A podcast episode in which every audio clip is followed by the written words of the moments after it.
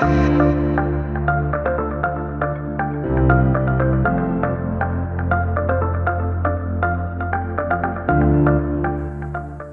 if you've been here this year at all, and if not, we're really glad you're here. It's good to see you. But if you've been here this year, then you have heard the word, you've heard the name, you've heard the title, Antichrist.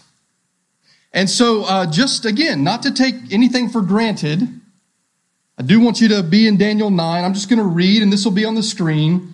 We've heard this word multiple times this year, Antichrist, in our study of apocalyptic Daniel and Revelation. Let me read to you for just a moment 2 Thessalonians 2, 2 Thessalonians 2.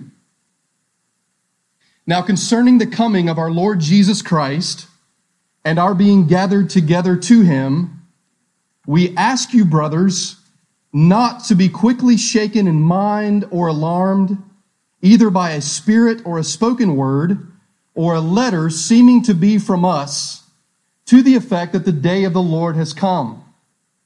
Let no one deceive you in any way, for that day will not come unless the rebellion comes first.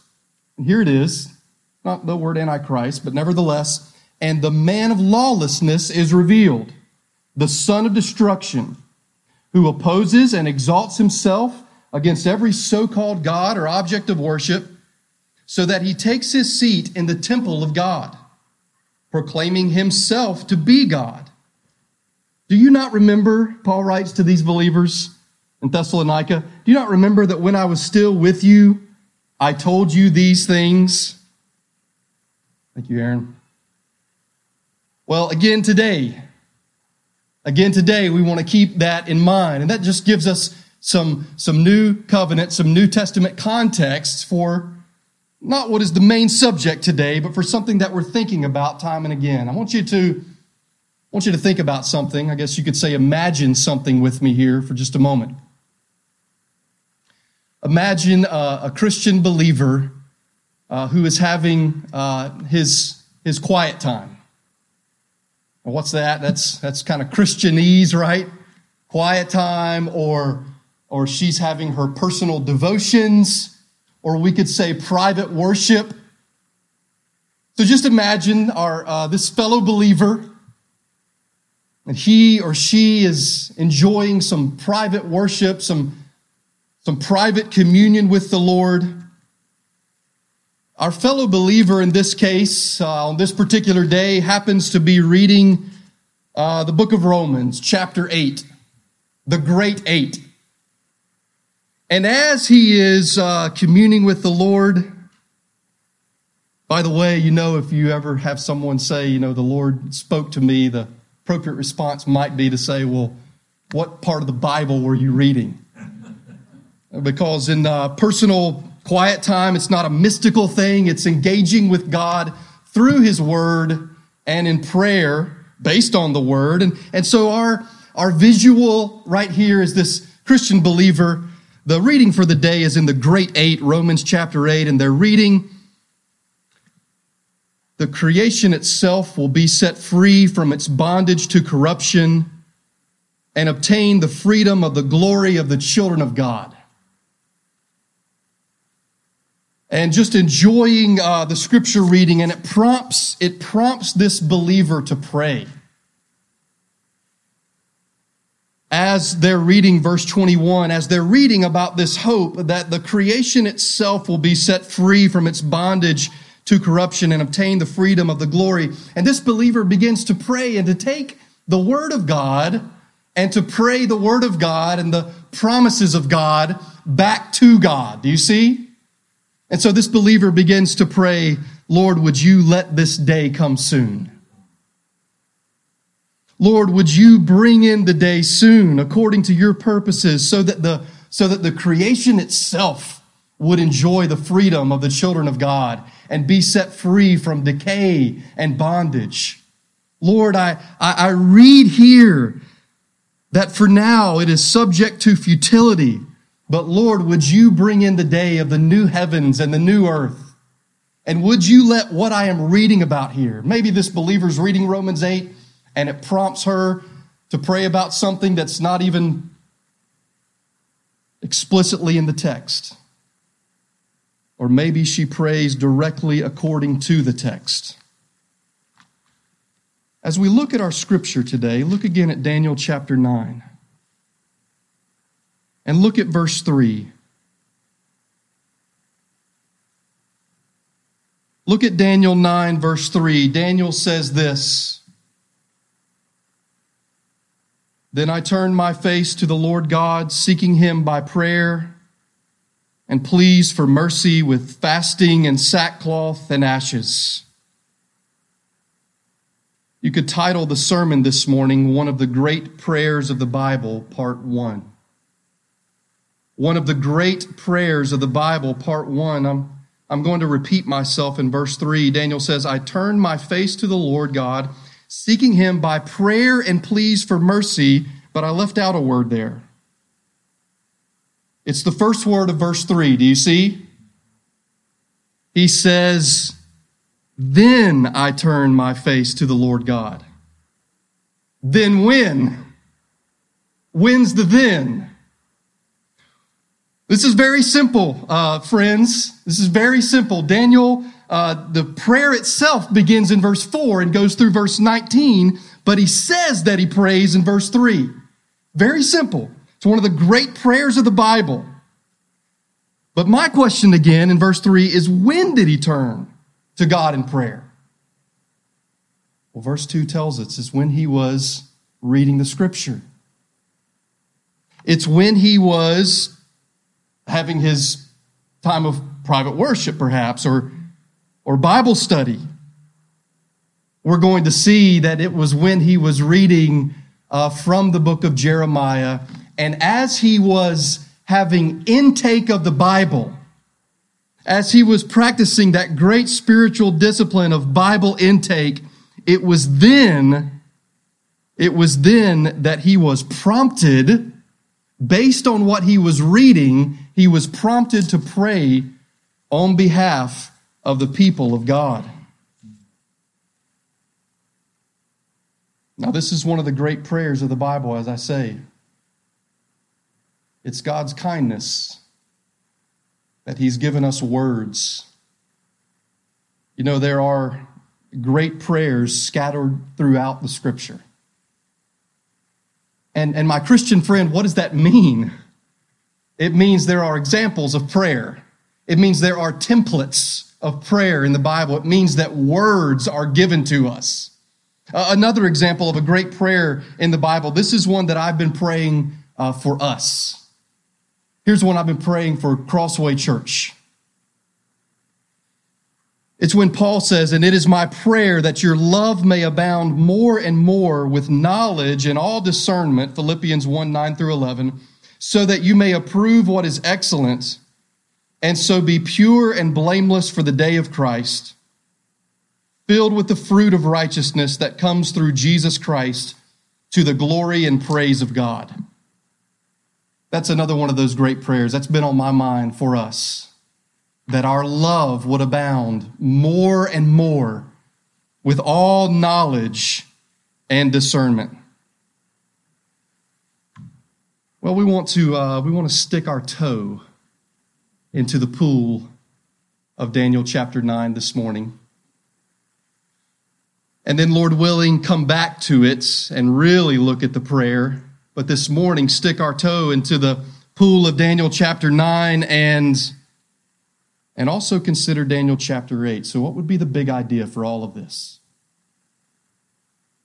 We're looking at Daniel chapter 8 and just a little bit of Daniel chapter 9. What would be the big idea?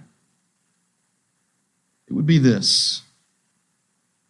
If God is truly great and awesome, if the Lord is truly great and awesome, and He is, then we should pray to Him in light of an uncertain world and in light of our own sin. Let me say that again. This is the big idea. If the Lord is truly great and awesome, and He is, then we should pray to Him in light of what may seem like an impossible future in this world and in light of our own sin. So let's take those two things. I just said that we should pray to the Lord in light of our own sin, but first of all, in light of an uncertain world. So we're praying this morning in our, in our prayer time this morning, of course, mentioning uh, uncertain world now, the Ukraine and Russia.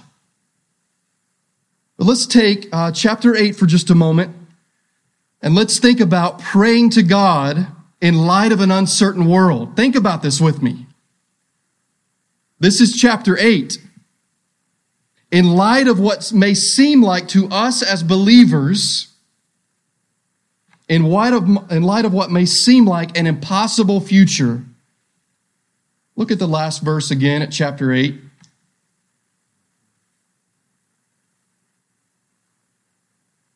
And I, Daniel, was overcome and lay sick for some days. Then I rose and went about the king's business, but, but I was appalled by the vision and did not understand it. Now, look real quick back at the last verse of chapter 7.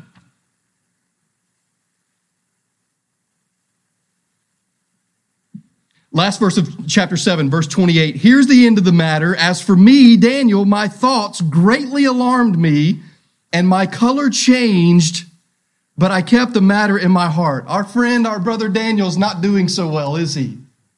When you take these bookends to chapter 8, the last verse of chapter 7, the last verse of chapter 8, look at it again. I was overcome and lay sick for some days. Then I rose and went about the king's business, but I was appalled by the vision. I did not. Our, our brother Daniel, his color has changed. He's lying in bed sick. He's perplexed. He's given some understanding, but he says, I don't understand it. You see the bookend. So, so what goes on in between these two things of our bedridden friend Daniel here? What goes on in chapter 8? Well, in Daniel chapter 8, let me try to keep it at least somewhat brief in this high flying overview. In Daniel chapter 8, Daniel has a vision of a ram and of a goat. Okay? Daniel has a vision of a ram, a goat, and then a little horn. Say, what, what in the world? Remember, remember, apocalyptic is literary shock treatment, right? But forget the little horn for just right now. Just, just, we'll keep it simple, right? Daniel in chapter 8 has a vision of a ram and of a goat. Now, this vision of a ram that Daniel has, this ram we see is great. It's a great beast. It's a great ram, and it's seemingly invincible. Now, all of us here being in our right minds, when we think about a ram, our minds naturally go to that most superior basketball institution, University of North Carolina at Chapel Hill.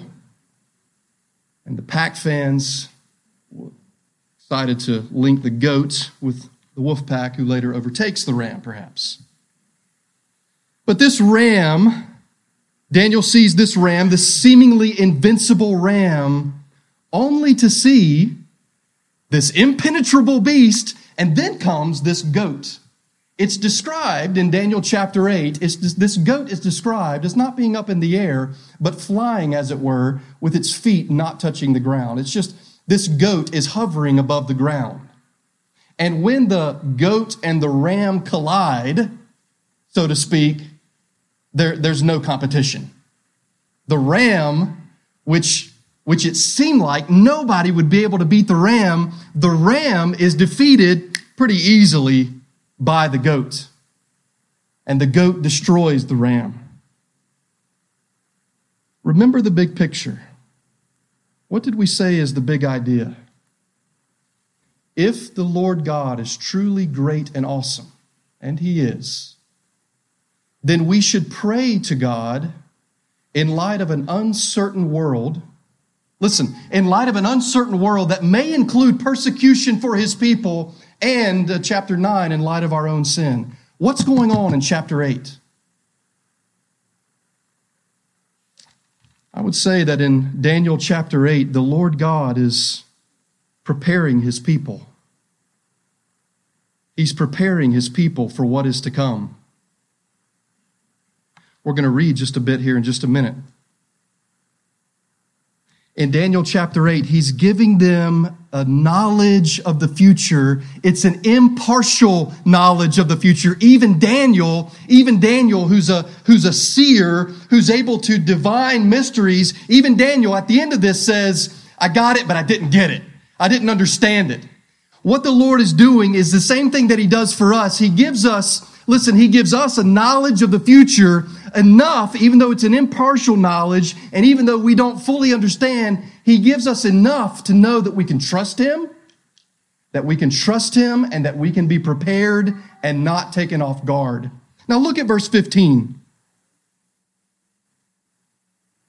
Look at verse 15 in Daniel chapter 8. Remember, this is a vision of the ram and the goat. When I, Daniel, had seen the vision, I sought to understand it. And behold, there stood before me one having the appearance of a man.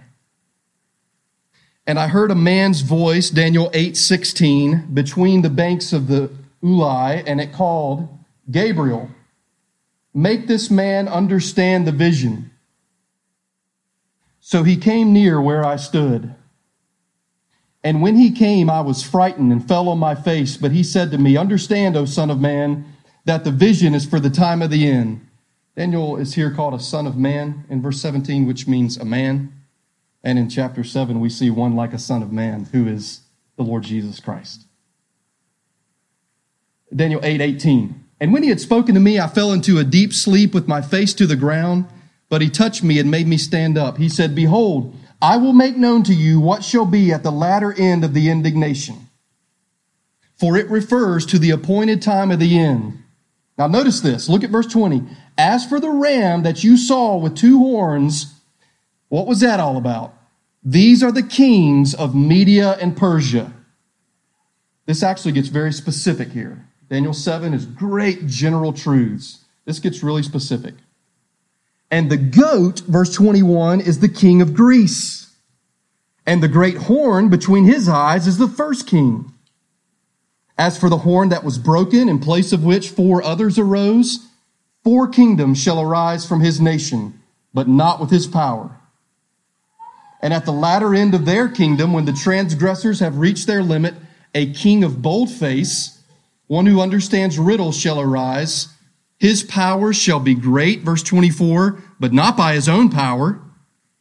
And he shall cause fearful destruction, and shall succeed in what he does, and destroy mighty men and the people who are the saints.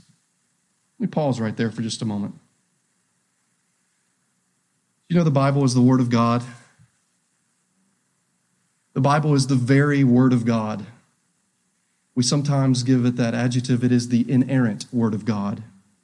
That means that there are no errors in this God breathed Word.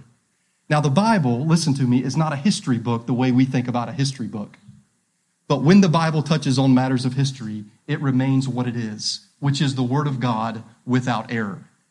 And so, what I'm saying to you is, I, I, think we can say pretty clearly, is that because of the specific interpretation given here, which is not always given in the second half of Daniel, because I think this is pretty cool, you may not, I don't know, but because of the specific interpretation, Daniel chapter 8 is talking about a guy named Alexander the Great. You ever heard of Alexander the Great? I think that's pretty cool. Now, his name is not mentioned here. There's two A's. There's two key A's here. So I'm going to try to keep this, this brief here. There's two key A's in Daniel chapter 9. The greatest bad guy, the key character in Daniel chapter 8. Sorry if I said 9 earlier. The key in Daniel chapter 8, well, is first of all, it's God. But the key character, the key bad guy, is a guy named Antiochus. Antiochus Epiphanes. But hold that thought for a second. Alexander the Great. Alexander the Great. Apparently, there's still military institutions around the world today teaching his tactics and his strategies. You may know a little bit about him. If you don't, that's okay. He died, we might say prematurely at the age of 33. I think it was in 323 BC was when he died. He conquered basically the known world. And so when Daniel has this vision and when this one like a man says to Gabriel here in Daniel chapter 8, Gabriel, give him the interpretation. Gabriel gives him the interpretation. And basically, what he says here it is he says, the ram represents the kings of Media and Persia. By the way, This hadn't happened yet, right? In Daniel's time. This is the word of God. Friends, God knows everything. The Lord God knows everything. He's able to predict the future because it's His purposes that will unfold. And it's His purposes that sometimes seem uh, inscrutable to us. Why? But He has His purposes. And, and Gabriel says the, the ram represents the kings of Media and Persia. And why am I talking about Alexander the Great of Macedonia? Because of the Greek Empire.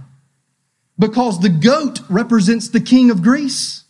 And it has to be Alexander the Great because it describes here this, this goat and this obvious horn in the head of the goat. Did you see that?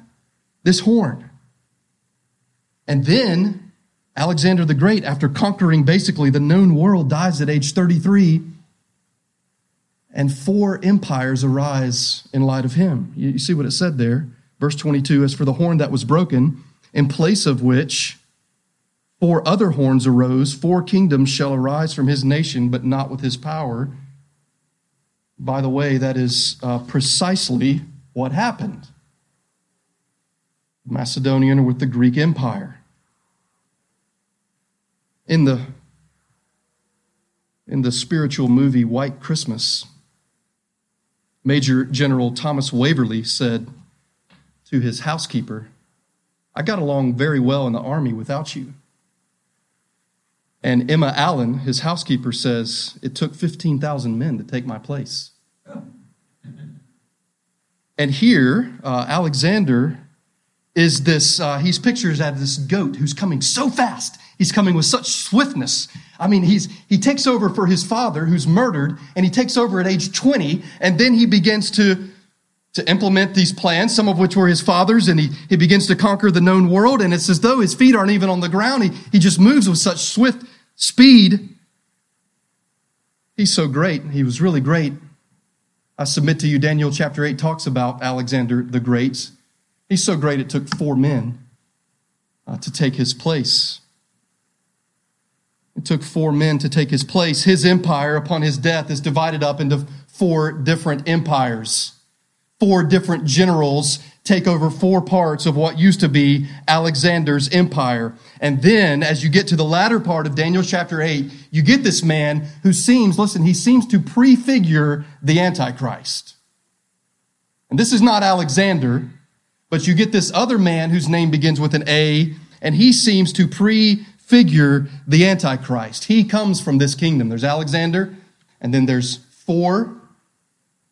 You've heard of perhaps the Ptolemy, Ptolemies and the Seleucids, and he comes from one of these four. This man named Antiochus Epiphanes. I did want to give a little bit of history. This is not merely for our information.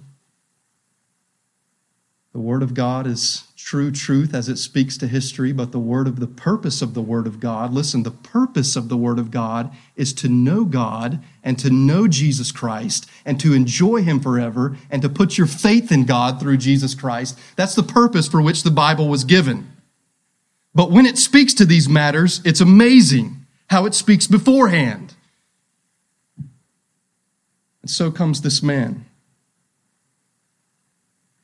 who called himself Antiochus Epiphanes, Antiochus IV, the appearing of a God. The appearing of a God. As I say, he prefigures the Antichrist. Verse 24 His power shall be great, but not by his own power. Just remember, just remember these are puppets and he shall cause fearful destruction and shall succeed in what he does. If you know anything, if you've ever heard the name of Antiochus, he was ruthless to the Jews. He was ruthless to them. No wonder Daniel's color changed. No wonder he's lying sick in his bed. Why? Because what he's seeing with the ram and the goat, which is interpreted very specifically, he's seeing a what? He's seeing a future for his people which will not be fun. He sees a future for his people which will not in any way be fun. Verse 25, by his cunning he shall make deceit prosper under his hand, and in his own mind he shall become great, right? He's a megalomaniac. In his own mind he shall become great. Without warning he shall destroy many, and he shall even rise up against the prince of princes. Who's that? God, right? The audacity. Do this to God, which we actually all do apart from grace and he shall be broken, but not by, but by no human hand. The vision of the evenings and the mornings that has been told is true, but seal up the vision, for it refers to many days from now. What's the, what's the Lord doing in Daniel chapter 8? I say he's doing John 16. Don't turn there, just listen. Listen to what Jesus said to his disciples in John 16. I have said all these things to you to keep you from falling away. Did you catch that? What Jesus said to his disciples? I have said all these things to you to keep you from falling away. They will put you out of the synagogues. Indeed, the hour is coming when whoever kills you will think that he is offering service to God and they will do these things because they have not known the Father nor me. Do you know the Father and the Lord Jesus Christ? That's true knowledge. That's eternal life. Wicked people even in the name of God, will persecute the people of God. Why? Because they don't know the Father nor the Lord Jesus Christ. But I have said these things, John 16, 4, I have said these things to you that when their hour comes, you may remember that I told them to you. I've said it a couple times already this year. To be forewarned is to be forearmed. To be forewarned is to be forearmed. So it was a kindness of God. We may ask, we may very well ask, why would God allow these terrible atrocities to come upon his people? With a truly wicked and brutal and ruthless man like Antiochus Epiphanes, who was ruthless to the Jews absolutely ruthless. Why? Well, we don't know all the answers, do we? But we know that we can trust him and we see his kindness in that he forewarns his people. Listen, here's how I want to say it. God is in control and he rules over all. He is the Lord of history. Therefore, his people can trust him even when we face an uncertain future. God is in control and he rules over all. He is the Lord of history. Therefore, his people can trust him even when we face an uncertain future.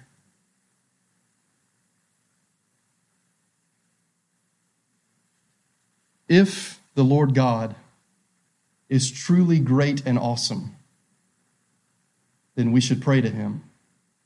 In light of uncertainty in the world, chapter 8, and in light of our own sin, chapter 9. Look again at verse 27 of chapter 8. I, Daniel, was overcome and lay sick for some days. Then I rose and went about the king's business. But I was appalled by the vision and did not understand it. We've seen chapter 8. Let's briefly stick our toe into one of the great prayers of the Bible, which is Daniel chapter 9. Look at verse 1.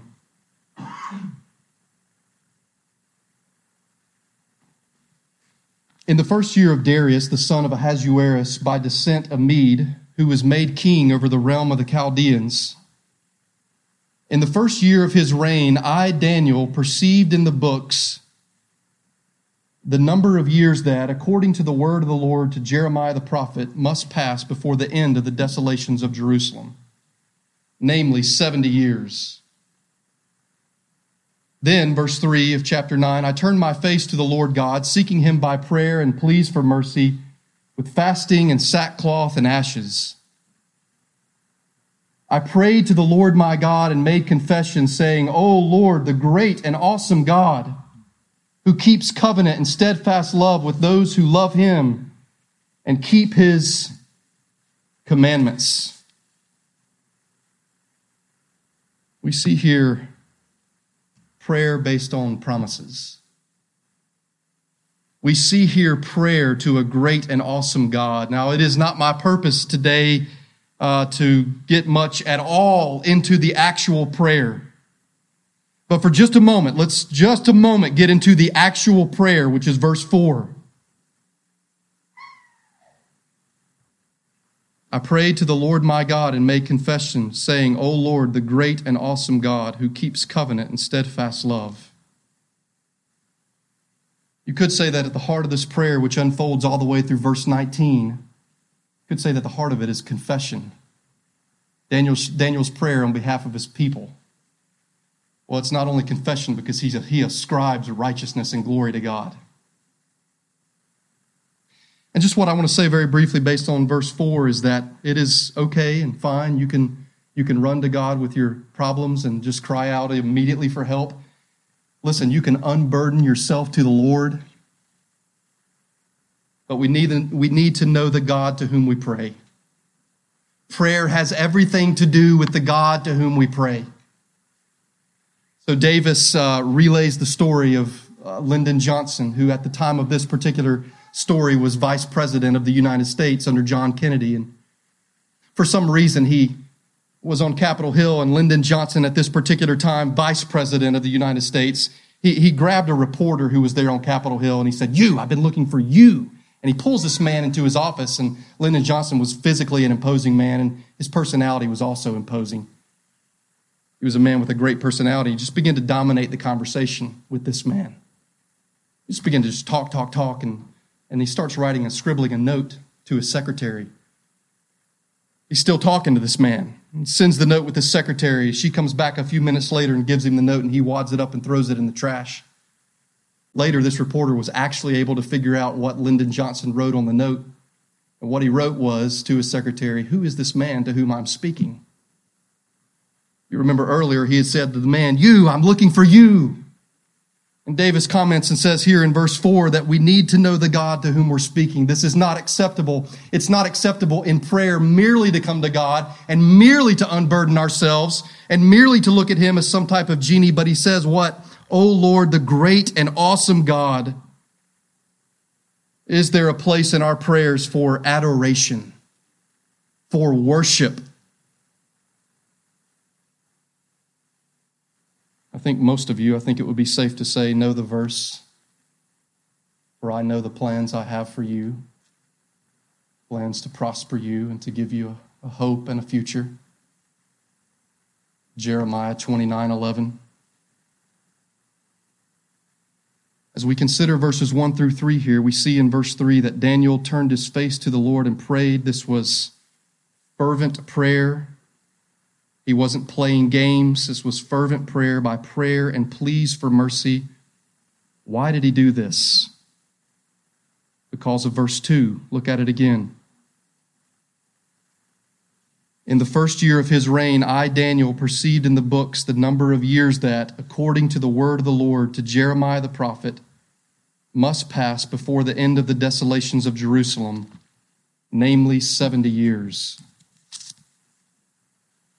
we know so much on this side of the cross and the resurrection. We are so blessed. We know so much. Just, just think about where Daniel is here, though. Think about what he does not know. And as he's reading the books, as he's reading the scrolls, as he's reading the Word of God, listen to what he reads.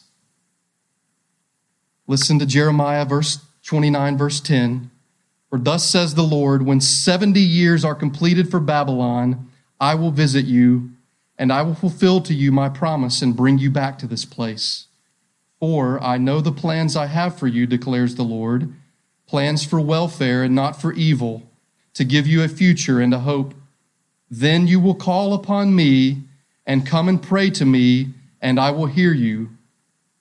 You will seek me and find me when you seek me with all your heart. You hear that? You will seek me and find me when you seek for me with all your heart. I will be found by you, declares the Lord, and I will restore your fortunes and gather you from all the. Daniel's reading Jeremiah 29, and he doesn't know nearly as much as we know, and he realizes he's in his 80s at this point. Please get this picture. He's in his 80s. This is what verse 1's all about in Daniel 9, this first year of Darius, and he begins to think, wait a minute, wait a minute. The Babylonian Empire is coming, has come to an end. The Babylonian Empire is coming to an end. And I'm reading here in Jeremiah 29, 10 and 11. And I'm reading in Jeremiah 25, 11 and 12, which is also a key passage. Jeremiah 25, 11 and 12. And I'm reading this, and God promised, God prom- the sovereign God promised that after 70 years of his people being in exile, you know what exile is, right? It's being banished from your home because of sin. That's exile. You're banished from your home because of sin. And God promised it would be 70 years. Can you imagine? He's thinking, it's been 70 years. I came here as a teenager. Now I'm in my 80s. The Babylonian Empire has crumbled around me. And now it's the first year of Darius. And so what does he do? He gives us an example that the promises of God should prompt prayer. If you know God, then you know that you can take his promises to the bank. Corinthians says all the promises of God find their yes and amen in the Lord Jesus Christ. But for Daniel and so for us, the promises of God should be brought back to God by us in prayer. What is prayer? Prayer is not you becoming some awesome prayer warrior. Prayer is taking the word of God back to God and speaking to Him, speaking to the God of the universe through Jesus Christ, who alone is the one mediator between God and men, the man Christ Jesus. Oh, as I said earlier, there are many great prayers in the Bible. My fellow believer, have you prayed this prayer? Lord, I believe, help my unbelief. That's a great prayer in the Bible. Philippians 1 9 through 11, that I mentioned earlier. Paul prays that your love would abound more and more in all knowledge and discernment. That's a great prayer in the Bible. If you're here this morning and you're not a follower of Jesus, may I suggest this prayer from Luke chapter 18 God be merciful to me, a sinner. That's a great prayer of the Bible. God be merciful to me, a sinner, for the sake of Jesus Christ, who died on the cross in my place, who rose again, who is coming Receive me, O Lord, for the sake of your Son, for the sake, for his sake. God be merciful to me, a sinner. This, this is a great prayer of the Bible. In Daniel chapter 9, this prayer, verse 3, was prompted by verse 2 as he's simply reading the word, which, by the way, just speaks to the simple, awesome, profound nature of Bible intake. When, by the grace of God, you make Bible intake a part of your life through hearing the Word of God preached with other people, through reading with your spouse or a friend or with your family, through private, the Word of God is explosive. You see, he's reading the Bible and he sees this. It's been, it's been 70 years. This is exactly what Jeremiah was talking about.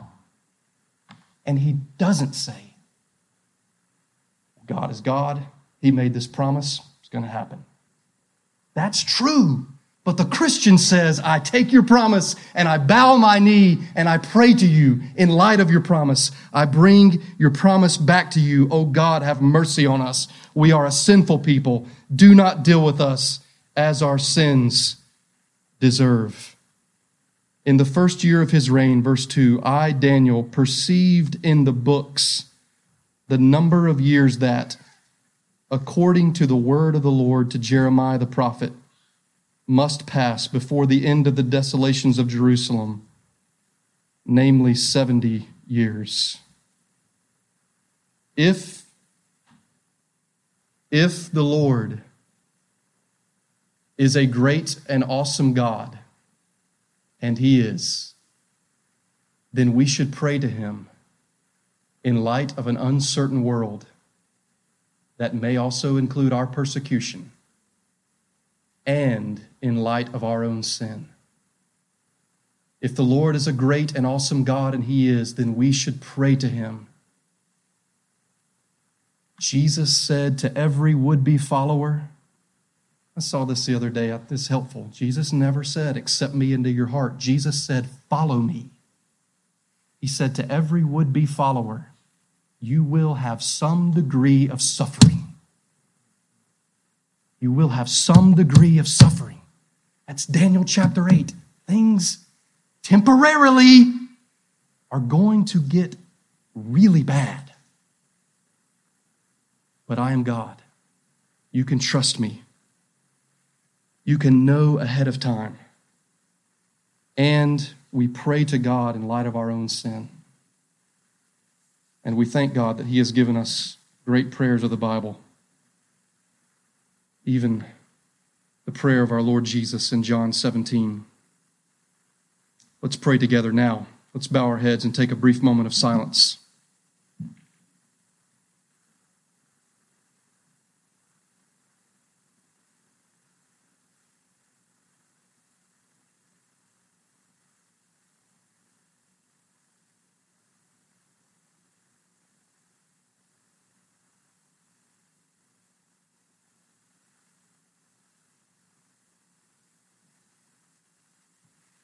O Lord, the great and awesome God, who keeps covenant and steadfast love with those who love him and keep his commandments. We could join these very words and say that we have sinned and done wrong and acted wickedly and rebelled, turning aside from your commandments and rules. And yet, for all those who are in Christ, we are called saints through Jesus. We thank you for his cross, for your love, Father, for you bearing the wrath, Lord Jesus, that we deserve. Thank you that you are our substitute. May we trust in you. May we pray to you. Thank you that you are interested in us staying on the track, in us staying on the course. Thank you that you will keep us. We will not keep ourselves. Let us give attention to your word. We pray in Jesus' name. Amen.